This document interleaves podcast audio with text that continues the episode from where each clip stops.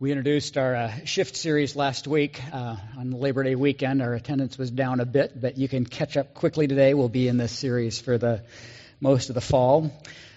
Shift was a theme at CHIC, which is the every three year youth conference that the Covenant does. And uh, nearly 40 of us from Naperville Covenant, between students and uh, adult staff, were at CHIC this summer. And several of you helped get us there with fundraising efforts and your prayers and encouragement. Uh, CHIC is about 5,500 people were at uh, UT. And this theme was a wonderful theme there because the idea of shift of, uh, uh, of kind of making what are the small but significant changes that we can make? What are the little adjustments that we might need to make in our lives as followers of Christ to get closer to Him and be more like Him? In the run up to CHIC, Tim Ciccone, who is a director of youth ministries for the Covenant, along with a team of people, developed this follow up curriculum. Uh, only for the first time, it wasn't a follow up curriculum just for the youth that had been to CHIC, but for the whole church. Uh, and the emphasis really comes out of the, the department or the emphasis where Tim is on a team uh, where, which is called Make and Deepen Disciples. Make and Deepen Disciples. That's what we're about in the covenant. That's what we're about here. And so this, uh, this uh, curriculum is intended to help with that. What are the shifts that we can make? Um, so these are the, the six themes. We're doing two weeks on each one. We're right in the middle of the first one, which is shifting our relationship with God. Uh, next week, we will look at next two weeks, shifting our relationship with people. And then two weeks on shifting our idea of how God can use us. And then the fourth one, shifting our ability to see pain, that's seeing the pain in the world and responses of justice. The fifth one is shifting our perspective on the world. And then finally, what can we do to be shifting into action? And that'll take us right up to uh, just before Thanksgiving and the holidays. We've said this that the journey of discipleship, and it really is a journey of learning to be more like Christ and growing deeper in Him. The journey of discipleship moves us in the direction of becoming more like Jesus. And so we're asking this question then what shifts are needed? What shifts are needed in our perspectives on God, our perspectives on ourselves, our perspectives on, on others around us, our perspective on the world? What, what shifts are needed to help us on our way in this journey of discipleship? Or as we're saying here, we are shifting our perspective to be more like Jesus. Last week we began, uh, we were also in John 15 with the vine and the branches, and I'm grateful for our, our new table spread here. Thank you, Megan, for doing that. There's a bunch of grapes there to symbolize that vine, the fruitfulness to which we're called Jesus says, I am the vine and you are the branches. Last week we talked about making an incarnational shift, shifting to, into that relationship with Christ who is the living God. We talked about making the pruning shift and see that it was really identifying with the God who identifies with us. And we talked about even a sacramental shift at the communion table of truly a participation uh, with Christ, not just participating in a symbol. But today we're going to talk about a few more shifts in our perceptions of God uh, to make uh, shifts to make in our relationship. I mentioned Stephen Ministry in my announcements, and Thursday night we met. We meet once a month with uh, all of the Stephen ministers and the leadership team, and Pastor Diana and me, and we kind of check in with each other how it's going. We don't share the details of who meets with who, but we try to encourage each other there. And if um, somebody's struggling in a relationship with their care receiver, we try to coach them through that, and we do some continuing education there too to keep our Stephen ministers equipped with know-how on how to care for certain situations. The continuing ed unit that we dealt with on Thursday night that Melissa New led for us was about um, healing from different kinds of forms of abuse, of domestic violence and, and abuse. And as we talked about these different things, we realized how these experiences of abuse affect us and how, uh, particularly, they affect our perceptions of God. Uh, particularly if some kind of abuse or neglect has been suffered as a child and that's come from a parent, that it can affect one and, and, and shape one's perception of God. You know that thing that whatever we grow up with with children, whether our family was healthy or not, whatever we grow up with, we think is normal. Remember that point in your life, those of you who are a little bit older? Maybe you're even as old as Emily Burke's parents, but anyway, um, or me. But you know that moment in life when you realize, oh, my, my experience is not was not normal or wasn't like these other people that I know. And we grow up with what we think is normal, and when that has been a negative perspective, it's been a dysfunctional setting or abuse has been there, sometimes it shapes the, the way we look at the world, and it also shapes and can affect our view of God. If we've grown up under the if we've grown up in a home that has been harsh and demanding, we may see God as harsh and demanding. If we've grown up in an environment where we feel like all of our, our movements are, are controlled, then we may feel that God is that kind of a controlling God that won't let us have any kind of fun or, or, or do what we want to do.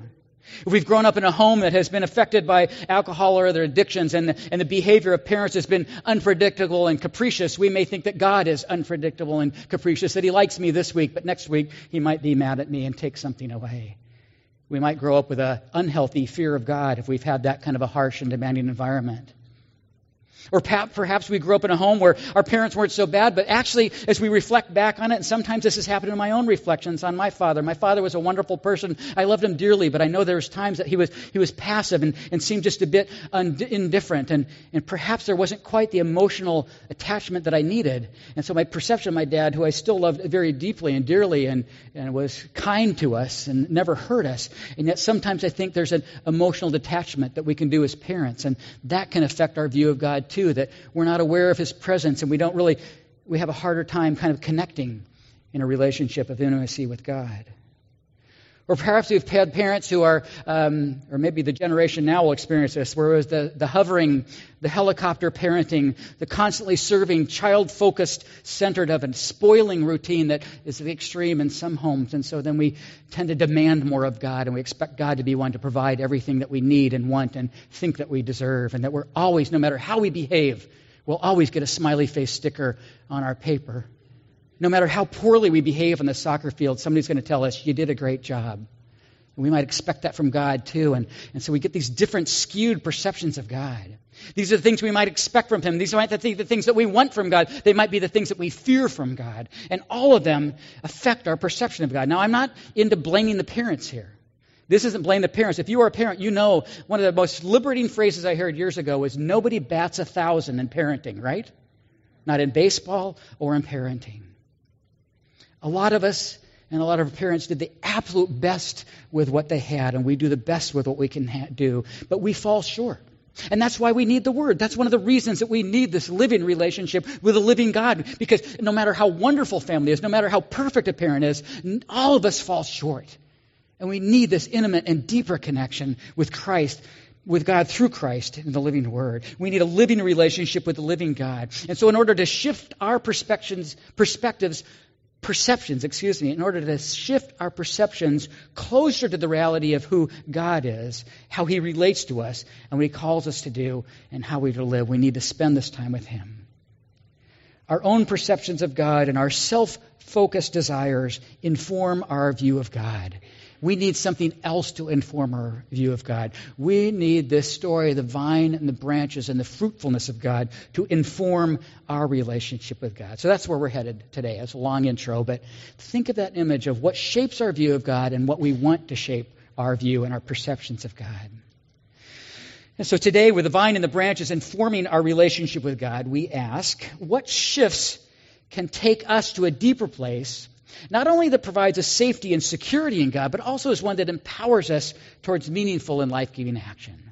We need a relationship with God not just to feel safe and secure for our life now and a future reality of life with Him forever, but we need something that will give us a, a, a sense of meaning and purpose now of life giving action. What shifts do we need to make to get closer to that? There is here in this part of the vine and branches passage, first of all, what I call an invitation to mutual indwelling. Christ and God, God and Christ, and us in Christ as well. This is what I call the intimacy shift, shifting towards a deeper intimacy with God, an invitation to mutual indwelling. Secondly, we'll look at the provision of the Holy Spirit's indwelling. Pastor Diana mentioned the Spirit's indwelling as we transitioned earlier in the service. And this is what I call the, the Trinity shift of an awareness of the fullness of God as we step into a deeper relationship with God, Father, Son, and Holy Spirit, the intimacy shift. And thirdly, a call here in this passage to fruit bearing, to bearing fruit, and that is the obedience shift. If you love me, you will obey me, says Jesus. And my, this is my command that you love one another. That's the obedience shift. So let's look at these three shifts and we'll see how we do, okay? In this passage, Jesus calls his disciples, the eleven um, then, uh, Judas had left the table at this point, and us now as disciples, he calls us as disciples to remain in him. Older translations of scriptures use the word abide, to abide in me, or to live in me, to remain in me. In fact, he says, remain in me as I remain in you. Here's that mutual indwelling. You remain in me, and I'll remain in you, says Jesus. It is a mutual indwelling. We are in each other. But especially in John's gospel, it is rooted in this deeper reality describing Jesus' relationship with God the Father. John gives us a lot of dialogue and a lot of teaching around this mutual indwelling of Father and Son. There's a unity of purpose, there's a unity of being as these two relate to each other. Jesus says his work is to do the work of the Father. His words are given to him by the Father. His whole purpose is to glorify the Father. To know the Son is to know the Father. The Son does the works of the Father. To see the Son is to see the Father. Do you hear it there? This unity of purpose is rooted in a unity of being. It's indicated in this language or this reality of mutual indwelling. In John 14:10 Jesus says, "Believe in me, believe me when I say that I am in the Father and the Father is in me." A mutual indwelling. And then in 10:30 earlier Jesus said, "I and the Father are one." A mutual indwelling.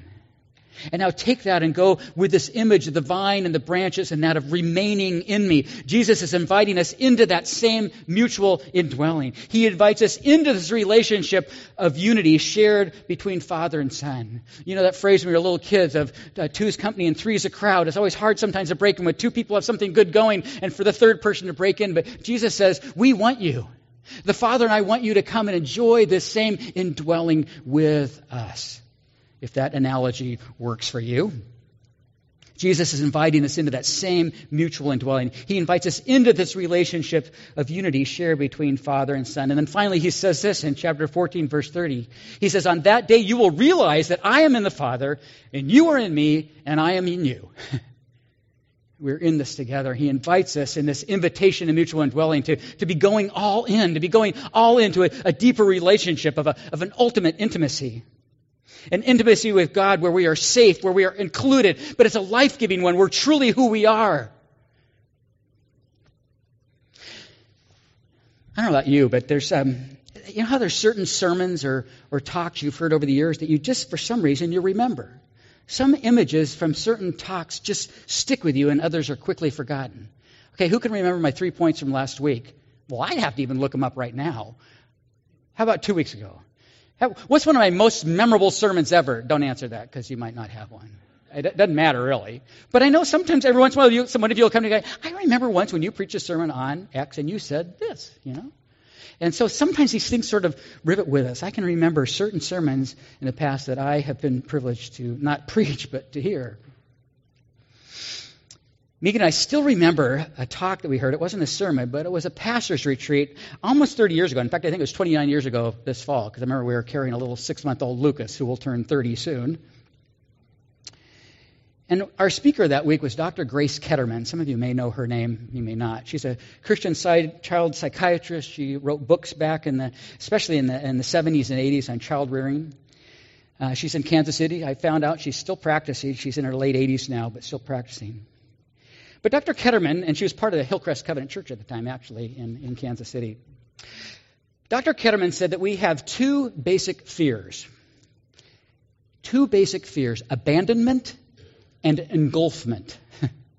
abandonment and engulfment. Abandonment that uh, we will invest in a relationship and then be left behind, that we will be rejected, that the people that we think care for us most, we care for most, will, will be absent from our life. Issues of abandonment might have to do with those childhood fears or experiences of, of neglect or abuse, abandonment. But the other one is engulfment. And that is to be so consumed by another person that we also lose our identity.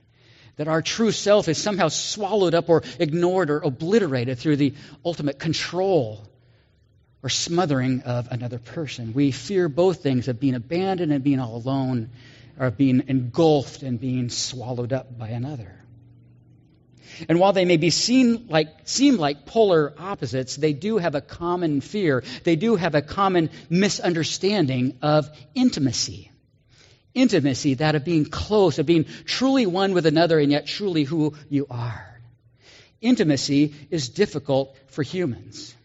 There are different definitions that we come with intimacy into a relationship. There are different needs that we haul into a relationship based on our background. Male and female tend to have different perspectives on, on, on intimacy depending on which planet we come from, if you remember that old book. We get confused about intimacy. We hear of fears of intimacy and demands for intimacy. But God invites us, invites us to a deeper, more secure intimacy with Him. I think that's what's happening here in this sense of, of going all in in this mutual indwelling. God invites us to a deeper, more secure intimacy with Him where there is neither abandonment or engulfment. God does not abandon us nor totally consume us, but draws us in. God draws us into this mutual indwelling where life is lived as it's meant to be. Life as it is to be experienced and lived, where we are safe and secure and have a meaningful sense of who we are with Him. And when we become safe and secure and empowered in that relationship, then we develop a confidence to venture into human relationships and risk the intimacy. And it's always a risk because we are imperfect, aren't we? But the security of the intimacy comes from God first, and then we take the risk with others. This is what I call the intimacy shift here. What shift do we need to make in terms of our relationship with God, where we are fully ourselves and yet we are all in with Him, of knowing Him and being known by Him? What needs to shift in us in our daily relationship with God to go deeper in, not just to an awareness of who He is, not just saying, this is what I believe or this is how I express my faith, but to be with Him in this intimate connection where we are neither abandoned or engulfed, but are fulfilled in our purpose of what God created us to be. It comes in this mutual indwelling that Jesus invites us into the intimacy shift. Secondly, there's the provision of the Holy Spirit's indwelling also. And this I call the Trinity shift. Now, the Holy Spirit is not mentioned in the vine and branches passage at all. He doesn't show up in John 15 until much later in the passage. But the Holy Spirit is all over these five chapters. When I say these five chapters, I mean John 13 through 17, which is all, those five chapters are that one night in the upper room. John gives us, some of you remember back from our study last year of John, but five chapters of John's 21 are that night in that room, and they are all Jesus' preparation of his disciples for his departure. But he constantly interwoven through here is the promise of the Holy Spirit. He says that Jesus, he says, I'm leaving, but I won't leave you alone. I'm leaving, but you won't be alone. And he says he's departing, but that they can't do anything apart from him. And of course, the answer is in this promised gift of the Holy Spirit. The promised gift is that you will be working together with the Holy Spirit. In a sense, the Holy Spirit joins in this uh, MIT, this mutually indwelling team. The Holy Spirit jumps in too. So now, there, now there's three there plus us. This mutually indwelling team, Jesus is actually promising an even greater intimacy in sending, in the sending of the Spirit. Now God will not only dwell among his people, but God will dwell within them. God will not only dwell among his people, but God will dwell within them through the Holy Spirit. And all through these chapters, Jesus explains the role of the Spirit. The Spirit will speak the Father's words. The Spirit will remind us what Jesus said. The Spirit will guide us into truth. The Spirit will convict of sin. The Spirit will be an advocate, a comforter, the very presence of God. The Spirit will verify that we truly are in Christ, and on and on. All of these qualities of the Spirit. And yet it's so easy for us, especially as evangelicals, to forget the Holy Spirit. We sometimes talk so much about knowing Jesus, relationship with Jesus, Jesus saves, that we might forget the role of the Spirit. Or we might come from experience where there was a much more of a higher sense of worship and, and, and, and, and more the, the transcendence of God the Father is experienced. And we, we sometimes forget the Holy Spirit. In fact, pastor, writer, speaker Francis Chan wrote a book about six years ago called Forgotten God reversing our tragic neglect of the Holy Spirit. And some of what's happened then is that our, our brothers and sisters of a, of a more charismatic Pentecostal faith have emphasized to a great degree the power of the Spirit, and the ministry of the Spirit. But we need to get them all together, don't we? In our covenant affirmations, we have a, a, set of six affirmations that we say this is what we believe. We don't have a, a, a, statement of faith as covenanters, but we say we affirm these six things. And one of them is this it says, we affirm a conscious dependence on the Holy Spirit, a conscious dependence on the Holy Spirit. Shifting our relationship with the triune God then may be calling us to developing a conscious dependence. Conscience means I'm thinking about it, right? Not just aware of it from time to time a dependence on the Spirit, but also onto the fullness of who God is as He envelops us and invites us. redeeming us as Father, Son, and Holy Spirit. And that's what I mean by a, a Trinity shift here. You know, sometimes we go to prayer we get confused and go, I don't, who am I, who am I supposed to pray to? Do I say, Dear God, Dear Jesus? Seems weird to say, Dear Spirit.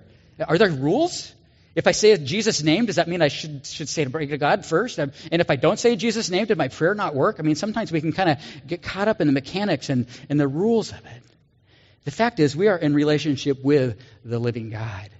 And a Trinity shift says, don't worry so much about the rules, but be aware of the fullness of God is as you enter in relationship with God when you offer prayer, when you process something going on in your life, realize that God is the one who has created you and expresses His love in and through His creation. Realize that the Son is the one who has redeemed you and saved you and is the source of that grace that will get you out of that place of, of guilt and shame. And realize that the Spirit is the one that can empower you and remind you of things you've heard before and the one who can, can, can give you the, the, the power to move forward. And so I think a Trinity shift means just move into this, this relationship aware of the fullness of who God is. The word Trinity is not in Scripture, but it helps us understand the fullness of God. One God expressed to us in these three different ways. It's a Trinity shift for us that will take us, I think, to a deeper place and closer to the heart of God. Of understanding who we're doing, of what we're who we're being, as well as what we're doing. And that leads us here finally to this third one of a, a, call to fruit bearing that comes in this passage. And this is what I call the obedience shift. Back to the vine and the branches. Um, pretty simply, um, Jesus says, "You are the, I'm the vine, you are the branches." And when you cut off a branch, it dies. Right? I mean, it's pretty, pretty, pretty simple. Apart from the vine, in, in this context here, we are worthless and fruitless and worse, we basically are dead if we're detached from the vine. We, we can do nothing apart. In fact, Jesus even says that apart from me, you can do nothing. You can do nothing. He doesn't say that we can do a little bit, or that we're only, if the branch is broken and kind of hanging there, you can maybe do a little bit. He says you can do nothing. He doesn't say that we can do a little bit, or he doesn't say that we won't be quite as effective as if we were connected to him. No, he says, apart from me, you can do Nothing. Now, this speaks of this empowerment of, of, of, his strength, but it also speaks of purpose and value and obedience. So obviously, there's a lot of stuff we can do on our own. We can, we can do a lot of life without being connected to Jesus. We can even do things that help other people. We can even express love to others without any kind of empowerment from Jesus. But I think what he's saying here is the stuff that we can't do without good is the really important stuff that God has for us to do. Does that make sense? we can do a lot of stuff without him, but the stuff that we can't do without Him is the really important stuff that without God is, well, what you get it, right?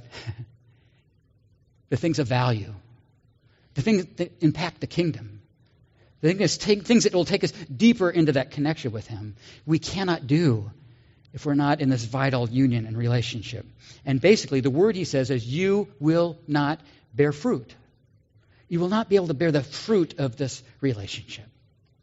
In verses 16 and 17, Jesus says this You did not choose me, but I chose you and appointed you so that you might go and bear fruit, fruit that will last. And so that whatever you ask in my name, the Father will give you. And this is my command love each other. Jesus makes it pretty simple here, really, the obedient shift, doesn't he? He says, I chose you, I appointed you to bear fruit, and you will bear fruit when you obey me. And let me tell you what all of the things are that you're supposed to obey. And we imagine this long, long list we could never keep up with. And Jesus says, Let me summarize this. Here's what you do to obey me love each other. He summarizes it there, doesn't he? It's just like he summarizes the whole Ten Commandments in another place. Love the Lord your God with all your heart, soul, mind, and strength, and others as yourself. That's it. That summarizes the Ten Commandments. And here he says basically, this is how you bear fruit. This is the fruit that you bear of your love being expressed to one another and to, to the world around you. It kind of comes down to this of just simply our discipleship, our obedience shift is not just keeping track of a list that we're obeying, but of acting in love. And so this is the, this is the course of our life, is learning to love. That really is one of the primary tasks that we have as a follower of Jesus is learning to love. It all comes down to this, or it all rises up to this, however you want to see that. Learning to love one another verifies that we are his disciples. Learning to love one another gives witness to the fact that we do know him. In verse 8, he says, This is to my Father's glory, that you bear much fruit, showing yourselves to be my disciples. He describes a little bit in this passage what that might look like. It's going to have a little sacrificial side to it. You are my friends if you love one another. If you obey and you love one another, that's great. Oh, by the way, here's a definition of friendship greater love has no one than this, than one lays down one's life for their friends. There's a sacrificial element of, of giving something away. There's a patience with one another. There's an investment in others.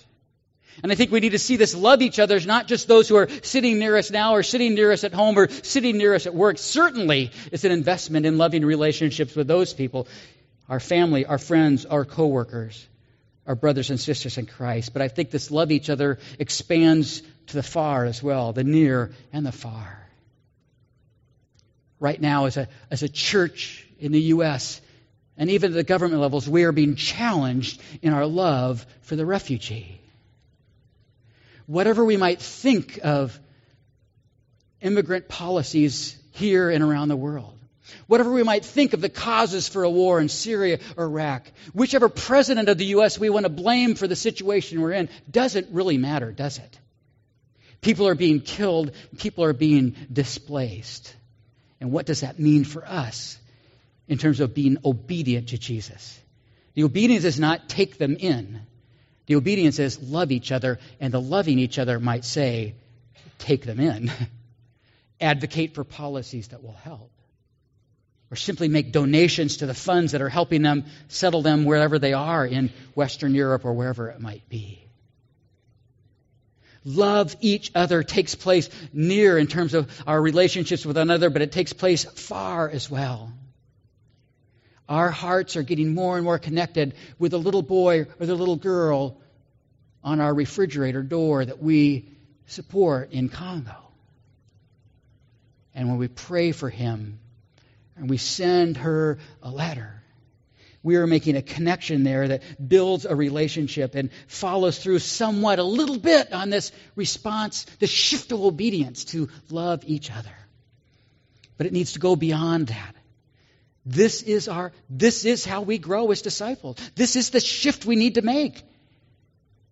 Is love for each other.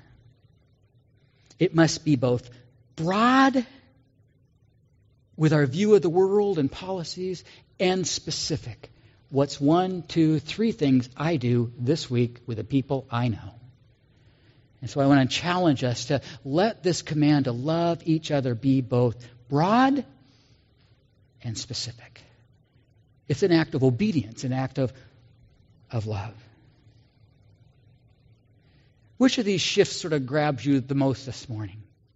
This intimacy shift of, of, of, of, connecting more deeply with who God is and feeling safe with Him so that we might be more safe with other people?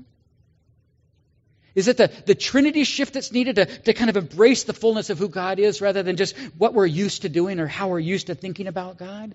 Maybe we need to just expand that a little bit to think of God in the fullness of Father, Son, and Holy Spirit. Or is it this obedient shift of really playing out, really digging in, really prayerfully considering how am I loving others now? Not just the easy and the warmth of family and close friends but the places that will push me, the places that might cost me, the places that might demand a sacrifice. Which shift do you need to make? Pick one, and we'll take a moment to reflect on it here.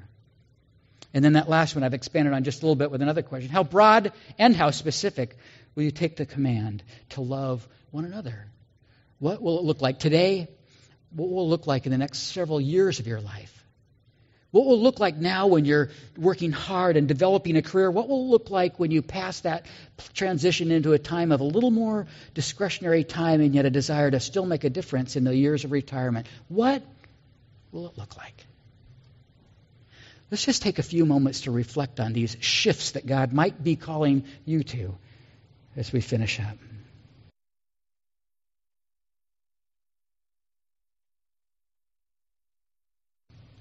Lord, we thank you for your word and for this image of being connected to you like a vine and branches and bearing fruit like we see before us here. Lord, we know that there's shifts in our life in order to get to more of that fruitful kind of a place. And I ask that you would speak into each of our hearts of what, what shift is needed for us in terms of how we interact with you, how we perceive you, how we serve you, how we love you, and how we love others. Lord, we want to do this. We don't want to just revel in ideas and beliefs. We want to go to that deeper place of intimacy with you and a life that is lived with purpose and meaning and direction and significance because it's lived in and through you. We commit these decisions and the way forward to you, and we pray it in Christ's name. Amen.